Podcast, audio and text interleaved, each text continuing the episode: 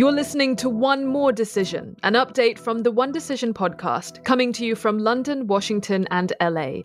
I'm your host, Julia McFarlane, and with me today is my co host, Sir Richard Dearlove, the former chief of Britain's Secret Intelligence Service. Richard, there's been something extraordinary happening in Islamabad, Pakistan, that has had ripple effects across the entire country. The former Prime Minister Imran Khan, who was ousted last year, was arrested in quite dramatic fashion this week on corruption charges. And he was remanded in custody these last few days. His arrest, which his former cabinet colleagues and members of his party have been describing all week as an abduction by the state, it's ignited protests across Pakistan. Some of them have been very violent, that have seen his protesters clashing with police forces. At least half a dozen people have died, thousands have been arrested. And in some provinces, they've actually imposed emergency measures, banning all gatherings and protests from taking place. And in the latest turn of events, Khan's arrest has now been ruled as illegal by the Supreme Court, who have ordered his immediate release. Richard, I first wanted to ask you about this instability that Khan's arrest has triggered and the anger that is now spilling out not just in Pakistan, but also around the world. There have been hundreds of people protesting outside the Pakistani High Commission here in London. There has been a lot of anger that is being directed at the country's powerful military and intelligence services. So, why are the people blaming the military and Pakistan's intelligence? Well, I think you have to accept that an aspect of Pakistan's politics is the background and sometimes the foreground presence of a very powerful and influential military. I mean, what hasn't happened in Pakistan is what has happened in Turkey, which we were talking about a few days ago. The uh, military in Pakistan has never really released that uh, grip that they've held on aspects of the political system. And I think the problem here is that Imran Khan, who, as you remember, was forced out of power by a parliamentary vote, the sort of breakup of the coalition that supported him, but there's another election, you know, due quite soon. And I think that he has become too popular, too populist, too powerful on the street. And I think he has stated his wish to cut the military out of politics to the degree that that's possible. So I think what you're seeing here is an attempt to put Imran Khan beyond the political system on a type of sort of trumped up charge. I mean, it's laughable. I think the accusation against him is selling political gifts. Well, I mean, Pakistani politics is such that this would be a very minor infraction. And if he's guilty of that, every politician in Pakistan is probably guilty of something. So, you know, it, it, it is the military having a go at him. And of course, the core part of the military is the ISI, which is the uh, intelligence part of Pakistani military, and they are pretty much like a state within a state. I mean, they are very autonomous, they're very powerful. And, you know, when you enter their world, which I've done on previous visits to Pakistan, uh, you have the feeling that, you know, these guys are amongst the nation's power brokers. And of course, the other aspect to this, which you have to remember, is uh, that Pakistan is not a signatory to the NPT treaty and possesses nuclear weapons. The non proliferation treaty, yeah. Of course, the guardians of those nuclear weapons, which are seen as a deterrent against the overwhelming conventional force of the Indian military, are the ISI, who have a key role in all of that.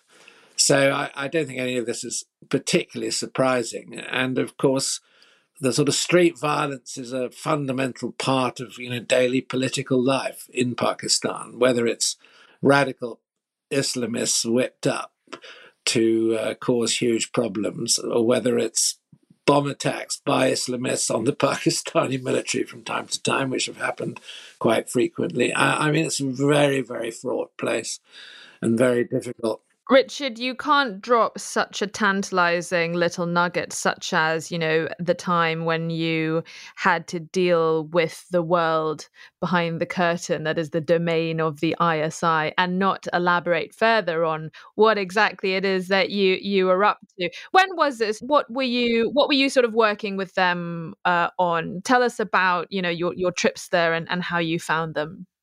Well, I'm not going to go into detail. You're always pressing me. Go on, but I'll give you. I'll give you an idea. Of course, it was about Kashmir, and it was about the tension between India and Pakistan over Kashmir, and over time, the Pakistanis have been supporters of the terrorist movements which have destabilized Kashmir and have been, you know, the bane of the Indian government. And I, I mean, I'm going right back to the time that Musharraf was in power, obviously a military man, and um, really trying to get it across to the Pakistanis that we knew what they were up to and they should decease from, you know, supporting radical Islamic movements. But the, the issue of Kashmir has never, never been settled it's still a sort of bleeding wound between the two countries. Um, and of course, the Indians have taken a very tough military line there. So, I mean, both sides have their problems. But uh, obviously, in a situation like that, I would, if I went to Pakistan, I would be talking to the ISI, but let's leave it there. You you obviously have a lot of backstory with Afghanistan, and there, of course, have been long-standing accusations and claims that the ISI were supportive of the Taliban. Did you ever rattle sabers with them on that issue? Well, of course, we've covered that issue. Uh, I mean, I think what you have to understand is this concept of what's called Greater Pashtunistan. So the Pashtun are the dominant tribe in the sort of northern parts of Pakistan and large areas of Afghanistan, and there's an ethnic you know, identity which crosses borders there. So, for reasons of almost tribal loyalty to the Pushtun, and the Taliban have a massive Pushtun element, well, they are largely a Pushtun movement. They, of course, have had support from Pakistan. And uh, I mean, one of the problems with the Afghan situation has been that during the war in Afghanistan, the Pakistanis uh, were uh, sort of indulgent in allowing Taliban to come over to the border into Pakistan where they were out of reach. So, uh, I mean, they have supported that conflict. I mean, I don't know now what the state of the relationship is between the Taliban and the Pakistanis. I think it's more tense than it used to be, but I'm sure that it still exists, and I'm sure that uh, the ISI are still an important agent in that rather complex tribal situation. And of course, you know, you do see competing Indian and uh, Pakistani straight Pushtun influences being fought out uh, in aspects of the situation uh, in Afghanistan. I mean, the area is hugely complex historically, as, as those who studied it know. And, you know, these issues run deep and have a certain intractability about them the last thing on on this particular aspect of the ISI I have to ask is of course you know famously Osama bin Laden was was found in Pakistan in Abbottabad and there have been there's long been rumors that there is a Pakistani support network had been a support network for bin Laden. Do you think the ISI would have been involved in that? Well let's put it like this. I just can't I, I mean Abbottabad is the equivalent of Aldershot in the UK it is the military town uh, in Pakistan. And the idea that bin Laden was living in a villa in a street in a, in Abbottabad and the Pakistani military didn't know he was there seems to me completely farcical. And I think the problem has been elements within the Pakistani military have viewed these issues very differently. Uh, and did the ISI know that bin Laden was there? Well, I'm sure that the whole service didn't know he was there. Did one or two people in a group within the ISI? Well, sorry, I think one has to sort of assume that there was some some knowledge somewhere. I'm not saying this was the, the, the Pakistani state, but it might have been a small group who, who were sympathetic towards him. So I think one has to conclude that that was a probability. That's interesting. Going back to Imran Khan, I mean, the reason why I think it's important to talk a little bit about the military and the ISI and, and understanding that power in Pakistan is because many people ascribe Imran Khan's success and, and his uh, his route to office as one that led through the military and the intelligence services, that without their support, he never would have been prime minister. And a lot of Pakistani experts and, and journalists have said that part of the reason for his sudden ouster last year, despite him being at one point a hugely popular prime minister, um, was because he fell foul of the military and the intelligence services. Tell me a bit about the background of, of who really holds the balance of power in, in Pakistan, because I think it's so interesting that we're discussing this, as you point out, at a time when we're also anticipating the election in Turkey. And you have this kind of this similar but also opposite situation where you have a, an incredibly powerful military. But in the case of Turkey, it has been kind of castrated bit by bit and slowly by President Erdogan. And he's done a lot of that in response to that failed coup against him in 2016, which we discussed. Um, it's not quite the same in, in Pakistan. And there are, of course, you know, many other countries around the world. Myanmar is another one, uh, Egypt, where civilian governments have tried to hold office and to see full terms in government and have not been able to before being displaced by a powerful military. Pakistan has been ruled since its independence sort of half half and half between military leadership and then the other half has been political dynasties these two families the Bhuttos and the Sharifs who've led civilian governments but they have done done so with the support of the military so would you say that it really is the military still that rules Pakistan, or is it a bit more nuanced than that? I think it's more nuanced than that. I mean, there is a sort of functioning democracy, but there's an aspect of Pakistani politics which is very feudal. Uh, and what I mean by that, there are these dominant families who literally have retainers amongst the rural poor, and they have very influential positions, and their power bases are built almost around the feudal loyalties. However, there's no question that the military have not let go of all of their power. That democracy functions with, to an degree, their oversight and approval. And if things start getting out of hand, uh, getting out of control, and you lose the approval of the military, which clearly Imran Khan has done, I mean, he, he has become a rather populist element who's able to rouse the street uh, in a quite dramatic fashion. And I guess this sort of frightens uh, the, the, military. So you get his, what people have phrased, his abduction by the state on a very trumped up charge, which is intended, I think, eventually probably to put him on trial to disqualify him from politics, from having a penal offence on his record. But, you know, as you point out, um, the High Court now has demanded his release. I mean, there is, you know, there are the remnants of a system of democracy and independent judiciary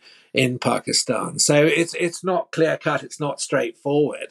But I mean, my guess would be if the military really put their foot down eventually, you know, they will get their way. But it may be that they might have to compromise with Imran Khan if you know he's getting uh, you know, if, if the sort of street backing him becomes too disruptive and too powerful. And of course, you have to remember that Pakistan is in a pretty powerless state economically, partly because of the dreadful floods it's been through, um, and you know, partly because you know it's it's on the point of, of, of going bust. And I think at the moment, isn't it waiting for approval for an IMF loan? um, which has a whole lot of conditions attached to it, uh, which it can't fulfill. And it, it, it's on the point, you know, of running out of hard currency, and therefore that will further affect the poor in terms of you know the availability on the internet uh, of purchase of food and grain on the international market. So you know the, the, there are a host of problems at the moment which destabilizing it, and it, it, it's always close to destabilization. But as I said, if you go into the mess of the ISI, you enter a completely different world. It's rather extraordinary. It's like a 19th century British regimental mess. It's very hierarchical um, very formal, um, very rigid, and actually very Muslim as well. It's it's a peculiar mixture. Have you uh, watched any of the Homeland TV shows? There's a series where they do quite a lot on the ISI. and they do characterize them as really being quite devious and uh, quite quite sinister.